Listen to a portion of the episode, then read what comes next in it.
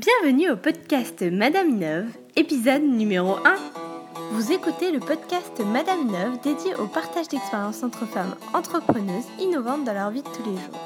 Découvrez des parcours atypiques racontés par des femmes et pour les femmes. N'oubliez pas de visiter madameinove.com. Bonjour, je suis Megan, votre fervente admiratrice pour ce podcast Madame Innove. Merci de nous écouter. Aujourd'hui, c'est notre premier podcast et nous partons à la rencontre de Marion Longuet, la fondatrice de Sold Out. Cette jeune femme de 27 ans nous raconte son parcours et son aventure entrepreneuriale hors du commun. Il y a beaucoup d'infos qui pourront en inspirer plus d'une dans cette session. Une super histoire qui nous montre qu'il n'y a pas d'âge pour lancer son entreprise. Pour retrouver le podcast et poser vos questions à notre invité du jour, je vous invite sur la page madaminov.com, épisode numéro 1. Ce podcast numéro 1 de Madame Inov, nous sommes avec Marion Longuet. Bonjour Marion. Bonjour. On est ravis de t'avoir euh, parmi nous pour ce premier podcast. Du coup, est-ce que tu peux nous parler un petit peu de, ta, de ton innovation et puis ton parcours et puis de toi, plus globalement? Oui, avec plaisir. Euh, alors, euh, moi, j'ai commencé à réfléchir à Sold Out en octobre 2015. J'étais encore dans mes études à la Sorbonne en audiovisuel et spectacle vivant, production audiovisuelle et spectacle vivant.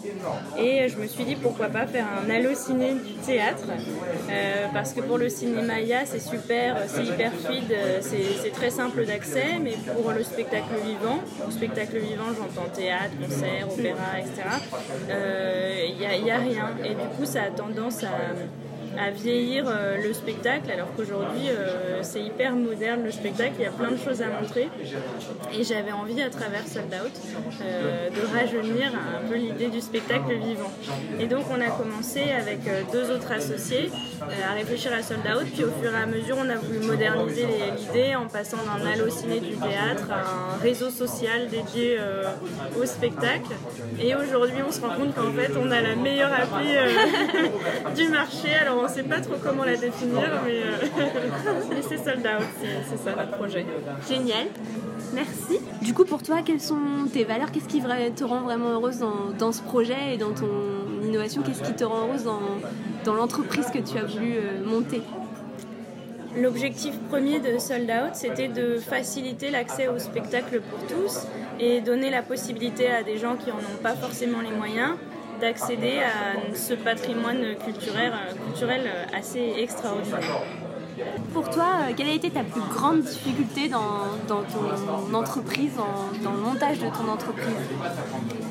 Ma plus grande difficulté, même si c'est aussi ma plus grande fierté, c'est euh, d'être une femme et de me rendre compte que finalement j'ai pas été forcément éduquée euh, en tant que fille pour monter ma boîte, pour avoir des responsabilités, pour manager des personnes et manager aussi des hommes. Euh, et du coup je me retrouve aujourd'hui à travailler énormément le gap qui existe entre les start hommes et, moi-même. Et donc je m'applique à apprendre à me sentir légitime, à avoir confiance en moi et me dire qu'il n'y a aucune raison que moi j'y arrive euh, mieux ou moins bien qu'un homme. D'accord, et ça tu l'as vraiment senti au, au, détriment euh, d'expérience ou ça t'a. Enfin, tu t'es senti dévalorisée parfois en, étant une femme dans ton projet? Je pense que je me dévalorisais toute seule. Ah ouais, c'était le sentiment que tu avais, pas forcément le sentiment que. Que les autres avaient, oui, c'est plutôt une, une question d'ego qui est peut-être plus dimensionnée euh, chez les hommes que chez moi en tout cas. Et du coup, j'avais tendance à tout le temps les trouver meilleurs, même si parfois mon projet valait dix fois mieux que le leur.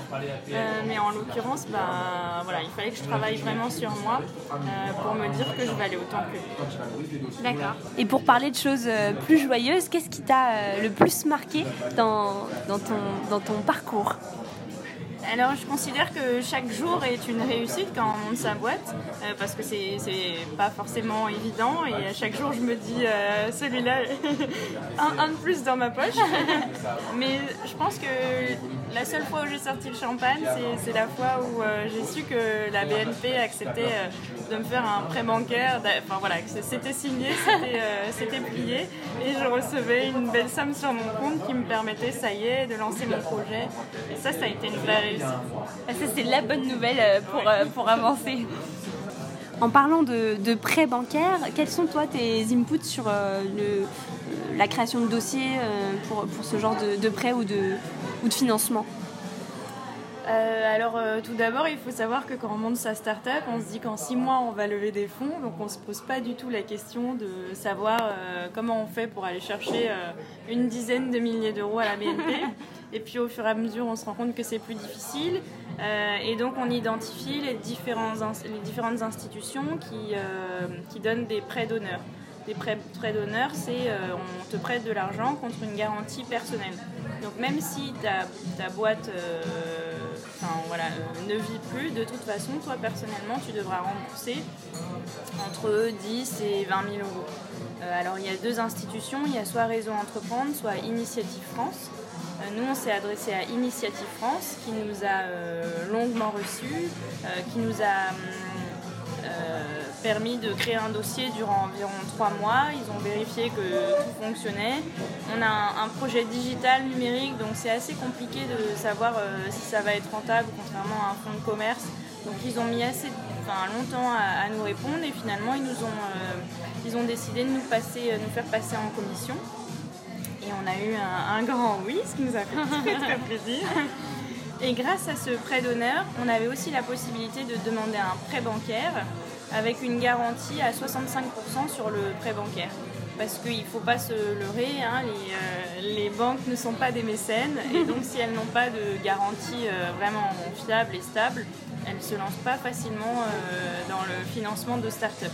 Et grâce à Initiative France, on a pu avoir cette garantie, et donc après avoir contacté plusieurs banques, je me suis finalement tournée vers la BNP qui à cette époque, et d'ailleurs encore un peu maintenant, euh, essaye d'avoir une image de euh, financement de l'innovation, etc.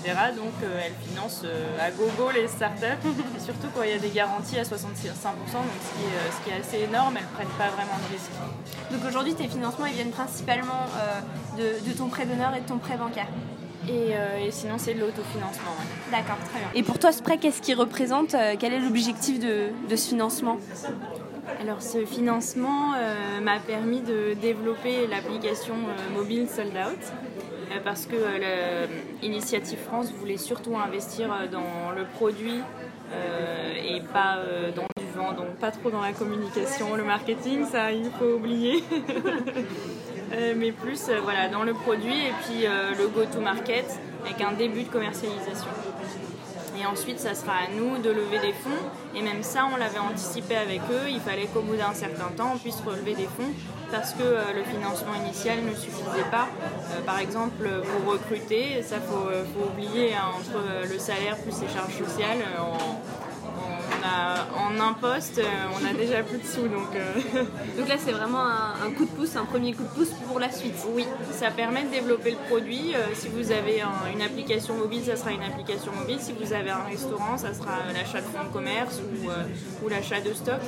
Euh, c'est variable, mais oui, c'est un premier coup de pouce pour se lancer avec des entreprises qui, euh, n'auront pas besoin, euh, par exemple pour des restaurants, de second coup de pouce, et puis des entreprises comme, comme la mienne dans le digital qui auront besoin de trouver d'autres sources de financement. Merci pour ces précisions, c'est très intéressant. Du coup, toi, comment tu, comment tu trouves ton équilibre entre ta vie professionnelle et, et personnelle? Alors cette question me fait souvent rire. Moi je suis assez jeune, j'ai 27 ans. Enfin, c'est pas si jeune en fait. Mais toujours est-il que j'ai encore une vie un petit peu étudiante. Donc je me dis souvent, ah bah c'est assez étonnant, on ne poserait pas cette question à un garçon et on a tendance à les poser à la femme façon un peu cliché. Euh, vrai. Finalement, j'ai pas vraiment. Euh, peut-être que c'est pas bien, mais je différencie pas trop le travail euh, de la vie perso. Je, je, travaille un peu tout le temps, ça me plaît, même jusqu'à minuit. Je trouve ça enfin oui, vraiment, ça me plaît d'être tout le temps proactive sur mon projet et de réfléchir en permanence. Après, c'est pas forcément très bon pour la santé, je le reconnais. Donc, je fais de temps en temps des breaks, euh, beaucoup avec le sport. Je cours régulièrement et en permanence, je me ressource en essayant de trouver des formations de pitch en anglais, de référencement naturel, enfin tout ce qui me vient, j'essaye de me former tout le temps. Et ça, c'est un peu ma bouffée d'air à moi. Et, sur internet où tu trouves des formations euh, via des coachs ou, en direct? Euh, bah, Si on se renseigne bien, euh, alors déjà, Initiative France euh, fait régulièrement des, ateliers. Ensuite, la mairie de Paris est très active sur, euh, sur des formations très variées. J'ai suivi l'année dernière une, formation toute l'année en informatique, en Java et C+. Oh, génial ouais, En ce moment, je fais un peu d'anglais. c'est très varié. Et puis, en fait, quand on, cherche un peu, on se rend compte qu'il y a énormément de mentoring qui est proposé, soit via des incubateurs, soit via des institutions publiques, euh, soit des associations euh, soutenues par, euh, par, les villes ou les communes. par exemple, dans le 92, il y a une association qui s'appelle Coup de pouce, qui est aussi très bien faite pour vous aider. Alors là, c'est plus de la formation liée à la création d'entreprise, mais c'est intéressant aussi. D'accord. Et tout à l'heure, tu parlais d'incubateur. Est-ce que toi, ta start-up est incubée? Oui, tout à fait. Elle est incubée euh, parce que nous sommes dans le spectacle vivant. Nous avons choisi un incubateur qui est spécialisé dans les industries culturelles, euh, qui s'appelle Creatis, mais qui est davantage dédié à la création d'entreprises que la commercialisation. Euh, et du coup, en de se demander si on va pas, euh, on va pas changer pour euh, justement aller vers Paris Pionnière, dédié aux femmes. Euh, parce qu'il faut bien se rendre compte que les incubateurs ne sont pas forcément intéressants selon le stade de développement où on est l'entreprise et il ne faut pas se planter. Ça coûte cher un incubateur, c'est entre 500 et 1200 euros, donc c'est un vrai investissement et ça peut être beaucoup de vent derrière euh, si, en tout cas c'est pas adapté à notre stade de développement. Donc il faut y réfléchir, il faut se renseigner et se renseigner euh, plutôt que deux fois qu'une. en l'occurrence, je parle pour moi, mais je crois que je ne suis pas très bien renseignée au début. Pour finir, Marion, euh, dis-nous un petit peu quel serait ton conseil pour toutes les femmes qui souhaitent monter leur entreprise ou qui sont déjà dans cette aventure-là bah, alors déjà pour celles qui ne sont pas encore, euh, je dis allez-y parce que c'est une expérience super et on apprend beaucoup beaucoup. C'est euh, incroyable, on se forme à pitcher, euh, à faire face à des investisseurs, des partenaires, même à découvrir le marché sur lequel on a envie d'évoluer. Et mon deuxième conseil, c'est d'apprendre à être patiente. Au début, on monte son entreprise, on est super motivé et on se dit qu'en six mois, on va tout déchirer. en fait, ça prend un peu plus de temps et il faut vraiment s'investir dans une idée auquel on croit parce qu'on va être tout le temps challengé et euh, il n'y aura que vous à un moment qui va croire en votre idée et il faudra vraiment le, euh, la soutenir au maximum. Et pour ça, il faut que vous réfléchissiez bien à ce que enfin, voilà, vous avez décidé de faire. Et après ça, patience et motivation. Ça, ça suffit pour réussir. Super, merci. On va finir sur ces conseils euh, pertinents et merci beaucoup.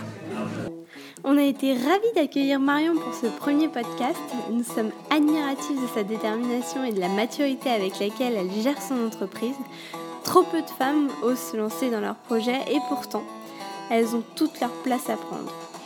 Si vous connaissez des femmes dans cette situation, parlez-leur du podcast, cela pourrait les inspirer et n'hésitez pas à nous laisser un petit commentaire et une note sur iTunes.